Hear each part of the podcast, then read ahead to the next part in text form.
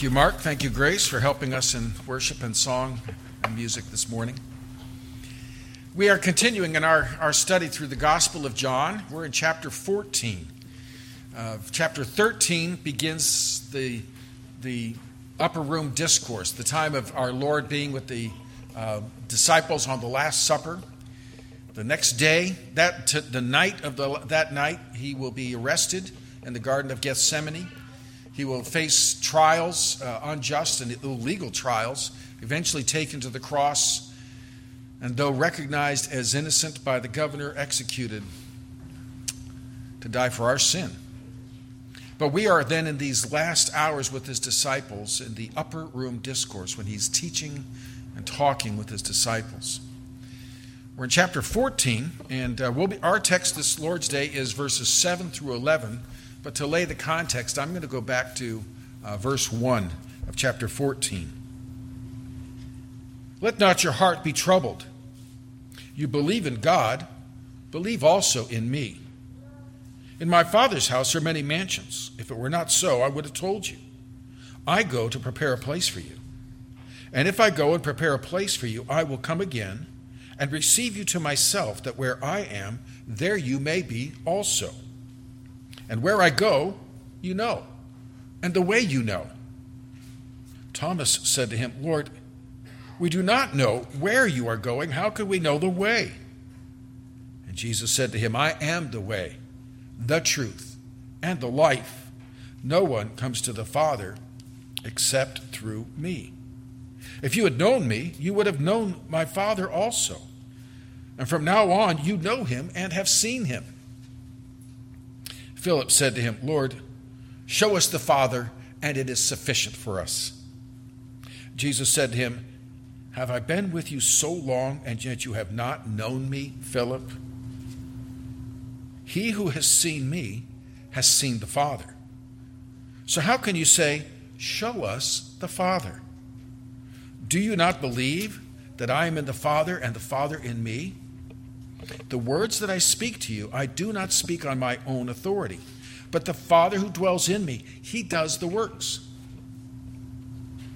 Believe me that I am in the Father and the Father in me, or else believe me for the sake of the works themselves. we begin in verse uh, 7 when Jesus is clarifying. He, he's, he's, he's made these incredibly powerful statements in those first six verses you know, that, that I am the way, the truth, and the life. No man comes to the Father but by me. And so he's been saying he's going away. That's the point. He's preparing them for his departure. And he says, You know the way. And they say, How can we know the way when we don't know the destination?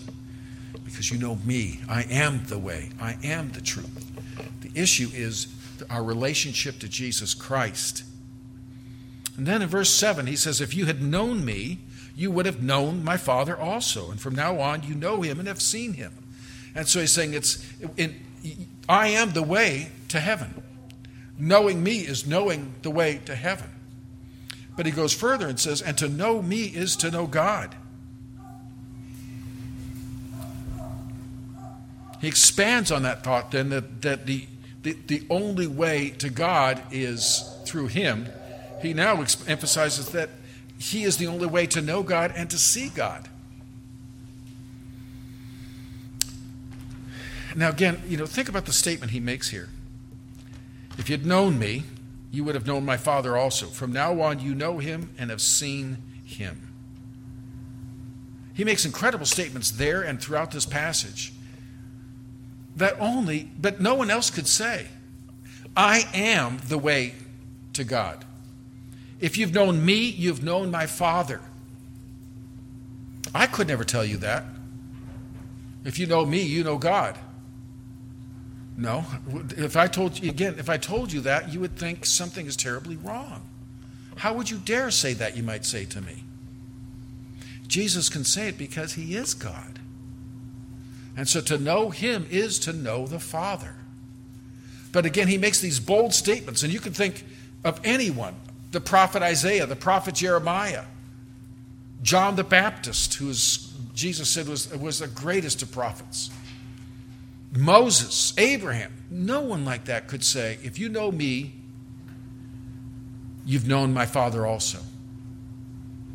Because no one else was God in the flesh. And that's the uniqueness of Jesus. He's not simply a teacher, a rabbi, a good example. He is God who has taken upon himself humanity. Veiled in flesh, the Godhead see.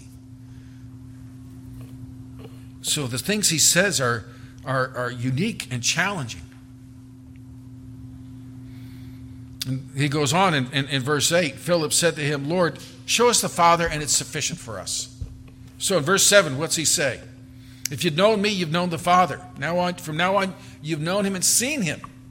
And so, so Philip, uh, and we see some inter- interesting interactions that you don't see in the rest of the, the Gospels like this, or the rest of the Gospel of John, where they're asking questions and, and trying to understand.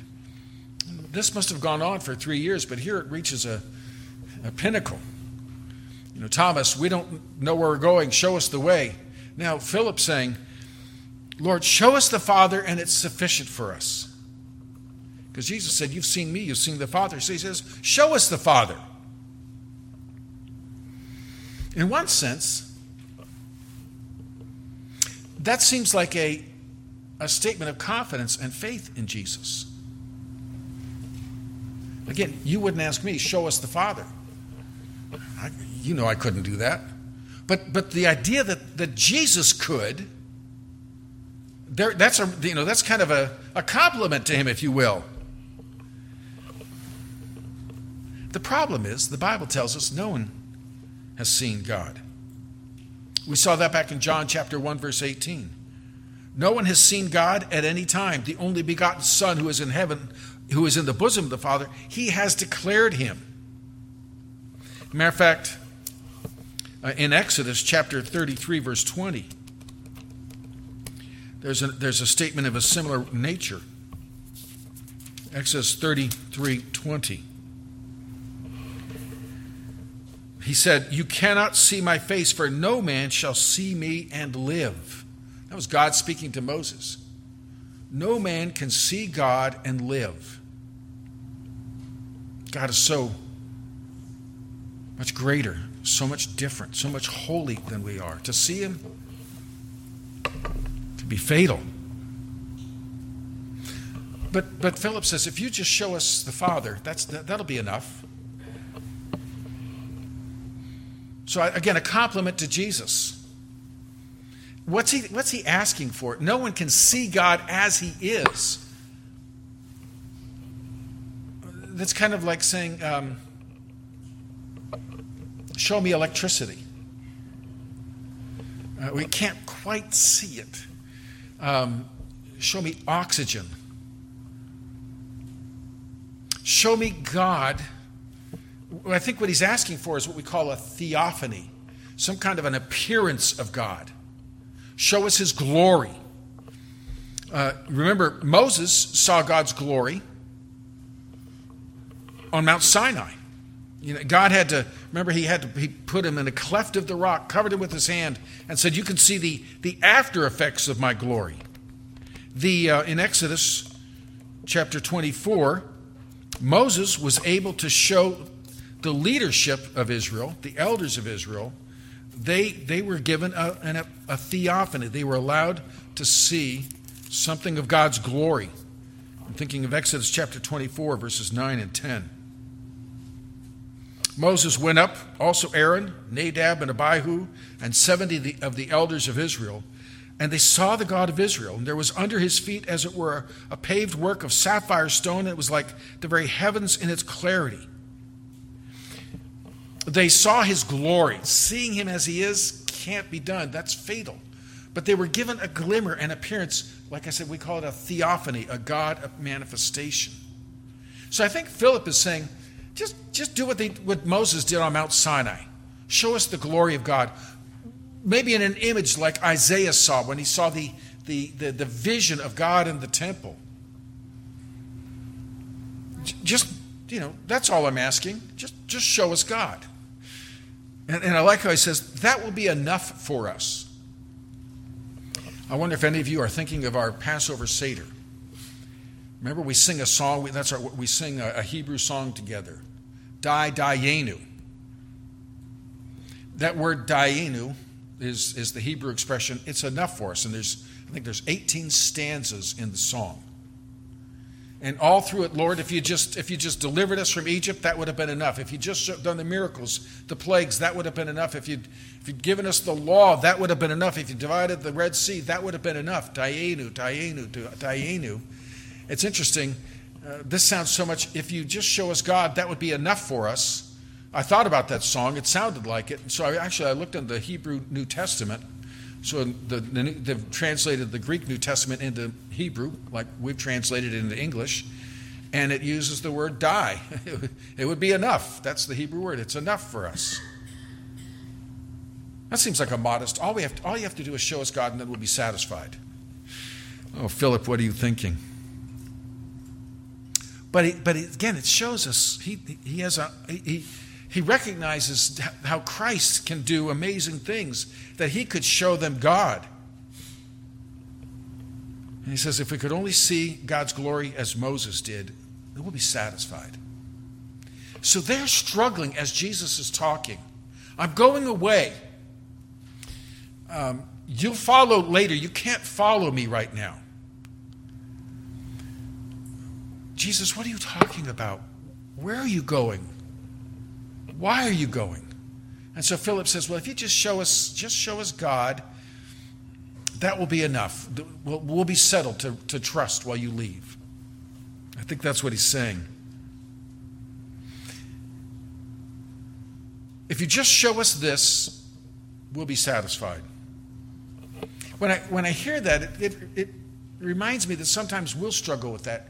God, if you'll just give me a sign, then I'll be, I'll be satisfied. And, and so some people will say, you know, if, if God exists, then show me a sign and I'll believe in him.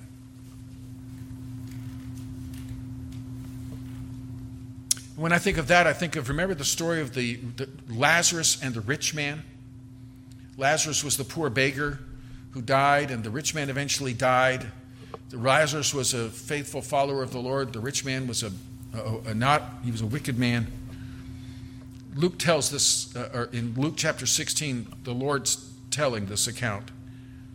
And it says, The rich man in heaven said to, to Abraham in, in heaven, He said, I beg you, therefore, Father Abraham, that you would send Lazarus, the poor beggar, to my father's house. For I have five brothers, that he may testify to them, lest they also come to this place of torment. Abraham said to him, They have Moses and the prophets, let them hear them. The point being, uh, what, what he was saying is if, if you send Lazarus, raise him up from the dead, send him back to preach the gospel to my brothers, um, then maybe they won't, they will believe and not end up in torment as I am.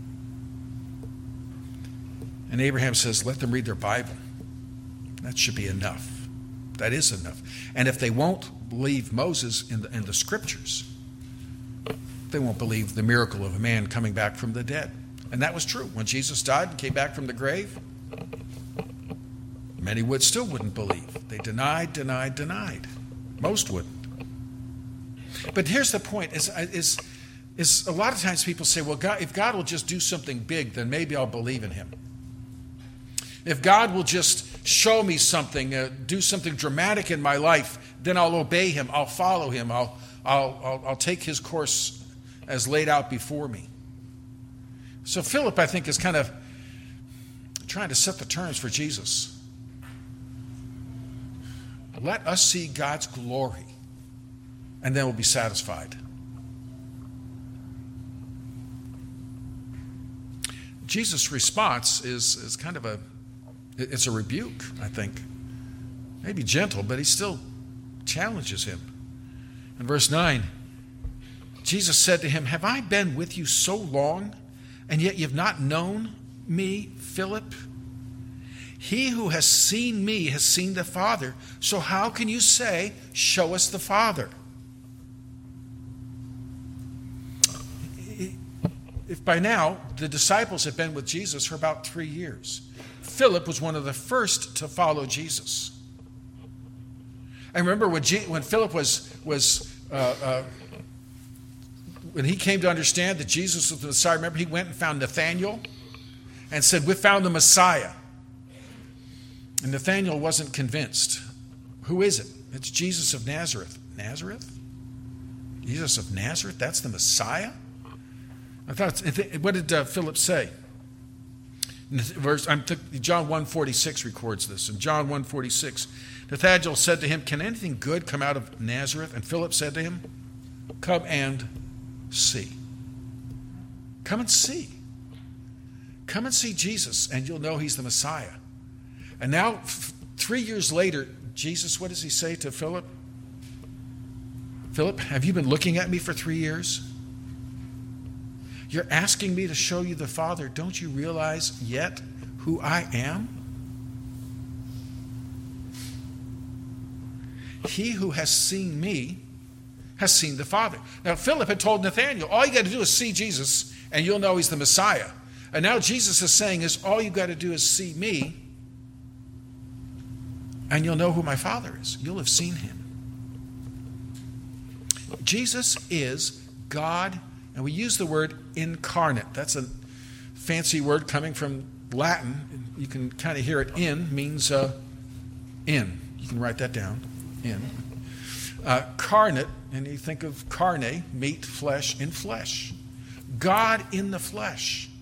God who has taken upon himself humanity. Jesus didn't stop being God but he added, veiled in flesh. He took humanity on him, so he has two natures now. He is, he is God and man. But, but as God, he and the Father are one. And, and again, we're talking here challenging concepts, to, which should be challenging. If we could fully understand the nature of God, some have said, then he wouldn't be God any longer. That, to understand God's being, you know, frankly, to understand humanity, understand any life, is, is a hard concept to grasp. But here we're being told that uh, I and the Father are one. He talks about, I am in the Father and the Father is in me. But notice he never says, I am the Father. So he's always drawing a distinction between himself and the Father, and yet saying they are one. That's the mystery of the nature of God. The Bible tells us there's only one God, but he exists eternally in three persons God the Father, God the Son, and God the Holy Spirit. We say they are, they're one in essence, one in being, three in persons. And that's illustrated in the very first verse of this gospel, the Gospel of John. When John writes, begins by saying, In the beginning was the Word, speaking of Jesus, and the Word was with God, and the Word was God. And that just that one phrase jars us. How can you be with what you are? And that's the, the mystery of understanding the very nature of God. So I say that, you know, we, we have a hard time understanding the nature of God. I remember my very first biology class. And again, if you break apart the word, ology means the study of, bio is life. So here was a class by a person with a graduate degree in the study of life. And in the first lecture, he said, We don't know what life is. We can't divine it. We can, see, we can tell where it is and where it isn't often, but especially this was a cellular biology class, and Betty says, We don't know what life is. And I thought, this is crazy. I'm here sitting and paying good money in tuition for a guy who's in a, in a course that's the study of life, and he begins by saying, We don't even know what it is. Well, if we can't define life, then we can have even less chance of fully comprehending the giver of life. We can believe what the Bible, God's revealed himself to us. He, he tells us about himself in the scriptures. But how can the finite comprehend the infinite? How can the creature comprehend the creator? And so, in other words, I'm just saying it's a hard concept to understand the Trinity, and yet it's, God reveals himself in that way to us. He says, That's who I am Father, Son, Holy Spirit. And so that's what's going on here when he says, He who has seen me has seen the Father. They're one and distinct. So to Philip, he's saying, You've been with me all this time. For three years, you've been with me. And you're saying, Show you the Father? He who has seen me has seen the Father. How can you say, Show us the Father? and so he's, he's, he's emphasizing look at all you've seen in my life, in my ministry. How can you say, Show us God? What have I been doing for three years?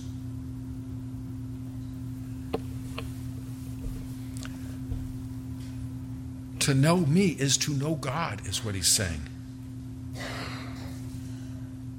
And when we see him, we will know who he is. History tells us of two men, both brilliant scholars. Um, they were in a discussion about Jesus Christ. Neither believed in God. They didn't see Christ as God in the flesh. But one of them suggested to the other, you know, it would be an interesting story to take the story of Jesus and, and, and turn it into a novel or something. And, and, and I bet that would be a fascinating subject a tale of Christ. Well, one took the hint of the other and he said, I think I'll do that. And he, so he started researching and writing a story with, with Christ as, uh, you know, around Christ.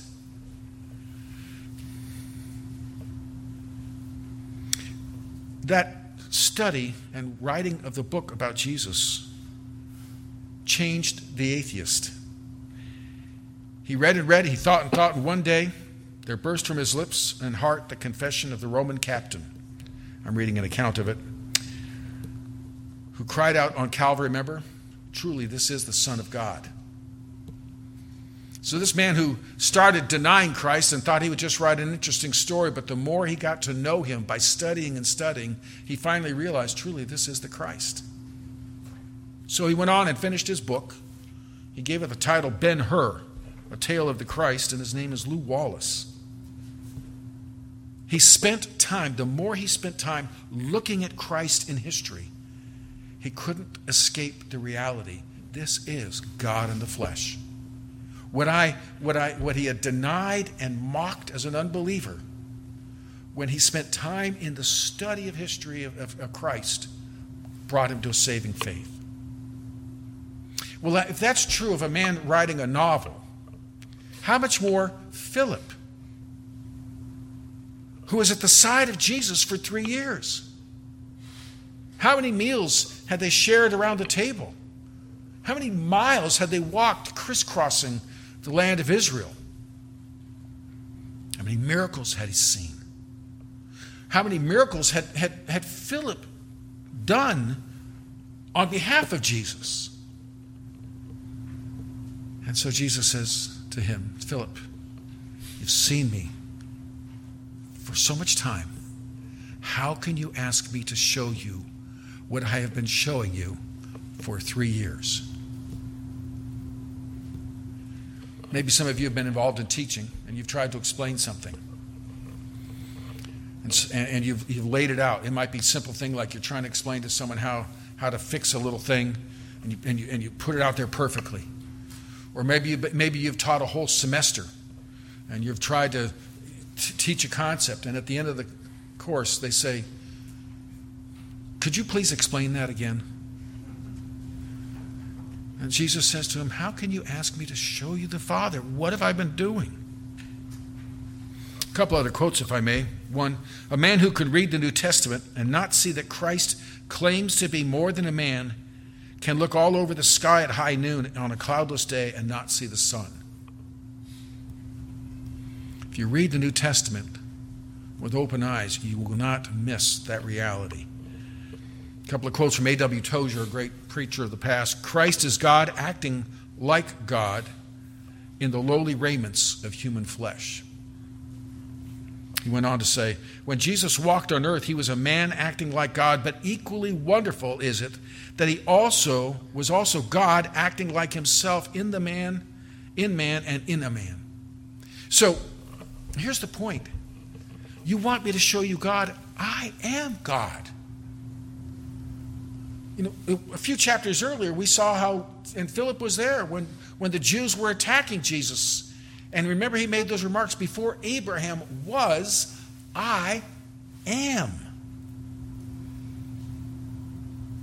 He is the eternal God. Philip, where have you been? I do take comfort a, from that as a teacher, don't you? If the master teacher can spend three years and they still don't get it. Verses 9 and 10, he goes on. Verse 9, verse uh, 9, or verse 10. Do you not believe that I am in the Father and the Father in me?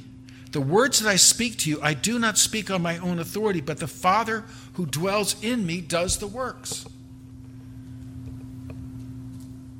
So he's trying to help him see, I am, I, I am God.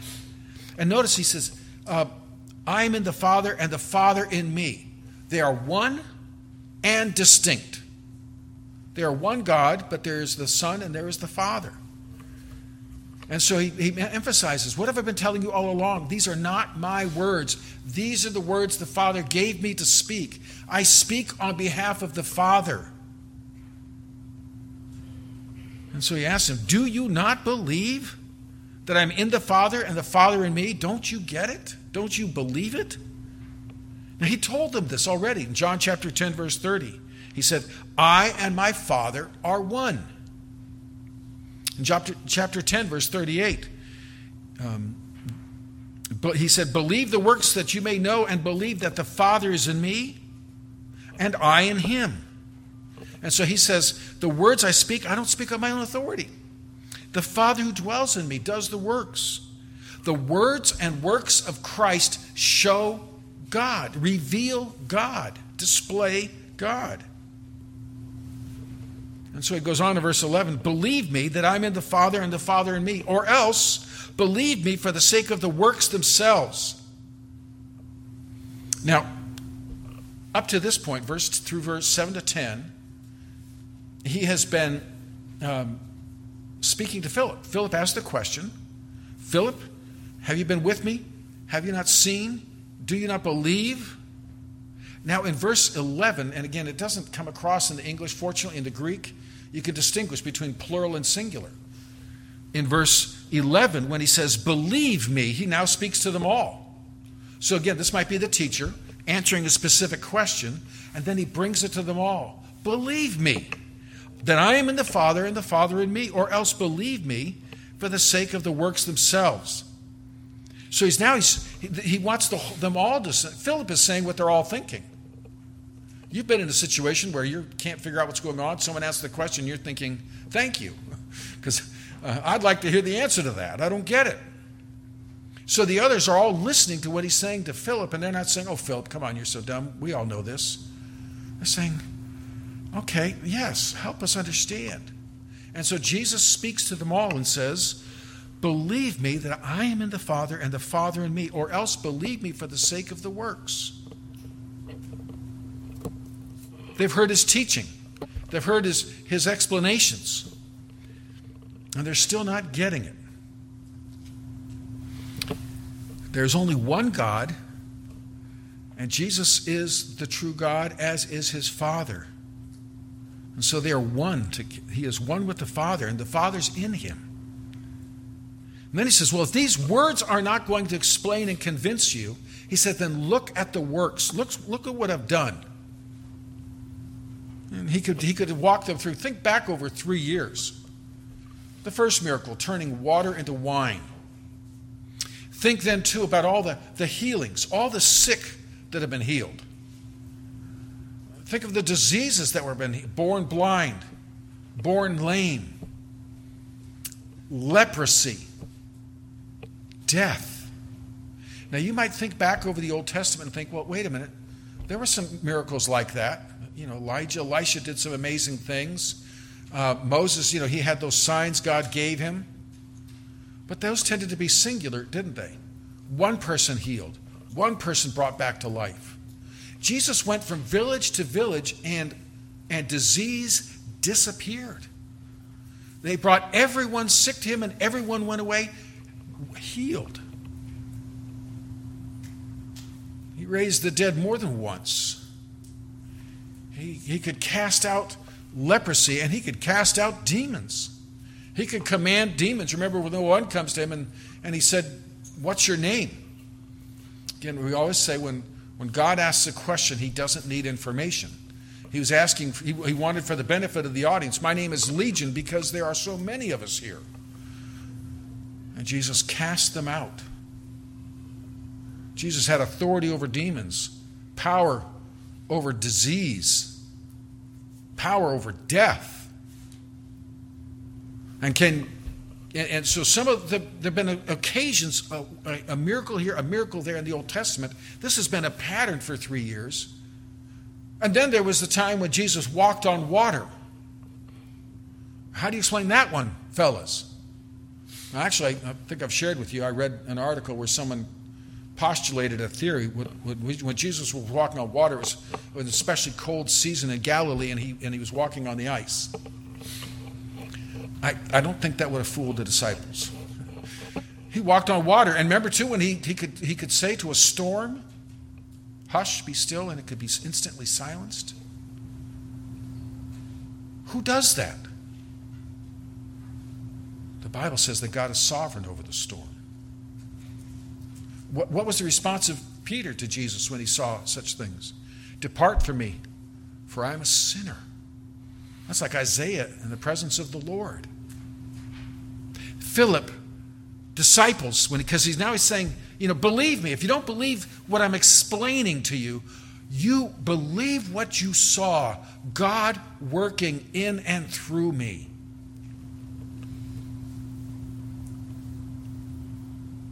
Do they believe him? I think they do. Do they fully grasp what he's saying? I think they don't. And the reason I can say that is if they fully comprehend that he is in God, that he is God, one thing we know about God is he's in control. In just a couple of hours, when the Roman soldiers come to seize him and he allows himself to be arrested, what, what do his disciples do? They run. A little after that, Peter is denying that he even knows Jesus when he's taken to the cross and crucified, they, they stay away lest they be identified with him. And when, it's, when, when the women come and say, We've seen Christ risen from the dead, oh, poor girls. The heat, the stress has gotten to them. They believe him, but they don't fully grasp. Resurrection would not be hard to believe if you know he's God.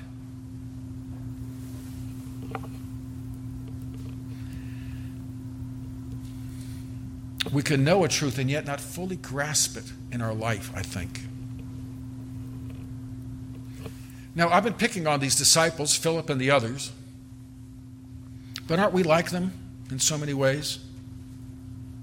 We've had a lot of exposure to God's Word and sound teaching. We're careful about that at Terra Bible Church. I'm not up here um, telling you my theories, my fantasies, my imaginations. I'm not, you know, or, or you know, I'm not exegeting the most recent film out of Hollywood. I'm telling you what God's Word says. And I am submitting to God's Word as I'm saying it to you. Are not my ideas. This is what the text says, and, and you can check it. So we, we, we have a tremendous knowledge of God's Word. Has it really taken hold of us? Are these ideas that we can affirm, but are we, have, have these truths grabbed us? And if we grab these truths, do these truths really saturate our life so, so what we say and what we do it is a manifestation that the, these bedrock truths are our bedrock.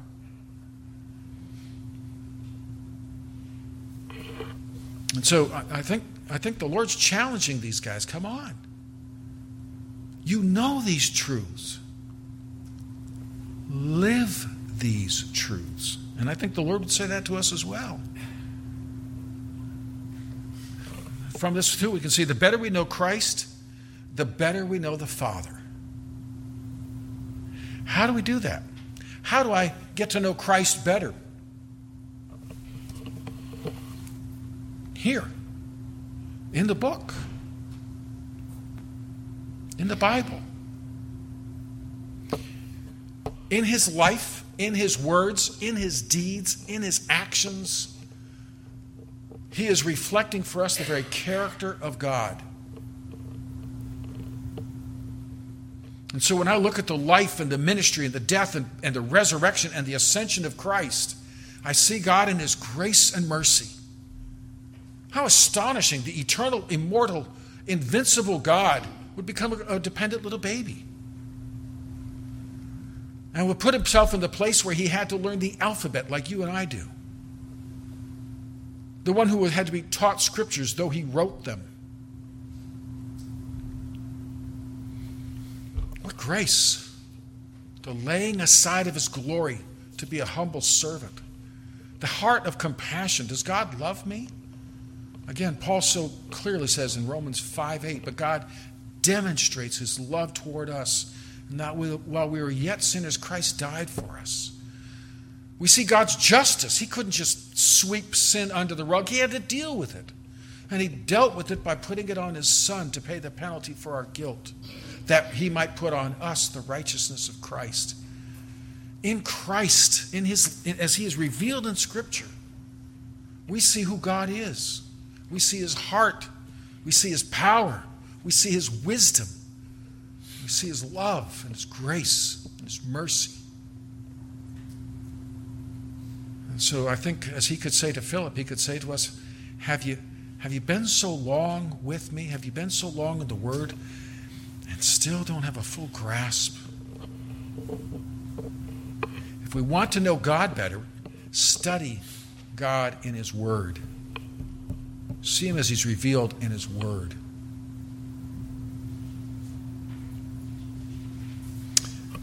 Do we ever get a full grasp of that on this side of, the, of heaven? I don't think so. And honestly, you know, some people say we'll know everything when we get to heaven. That's not in the Bible. There's only one being who knows everything, who is omniscient, and that's God. The angels themselves are, do not have omniscience, they don't know everything. And so, for eternity, we will be learning and marveling at the richness of God's character and his being. But it begins now and through Christ. How can I know God? Through Christ. And that's what Jesus said I am the way, I am the truth, I am the life. No one comes to the Father but through me, because the Father's in him. And so, if you have yet to come to know Christ as your Savior, then you are separated from God. But hear the words of Christ. Come to Him, trust in Him, follow Him. Bring to Him your guilt and receive for him, from Him forgiveness and life. Know Christ as Savior. For those of us who know Christ as Savior, may we continue to grow in knowing Him, loving Him, worshiping Him. That's a lifetime pursuit. May God give us grace for the, for the road. Father, we thank you for revealing to us the Lord Jesus Christ. Thank you, Father, for your mercy and grace in showing us yourself in him. Lord, I pray each one here would know him as Savior. Father, I pray that we might be growing in our walk. Father, may we never be satisfied. Stir in us a hunger and thirst to know you better each day. And this we pray in the name of Jesus Christ our Lord. Amen. At this time, we come to the Lord's table. This is a time when we we remember the Lord. He said, Do this in remembrance of me. And when we take the bread, we remember the, the, the, the body that was crucified on the cross. When we take the cup, we're reminded the shedding of blood, for without the shedding of blood, there's no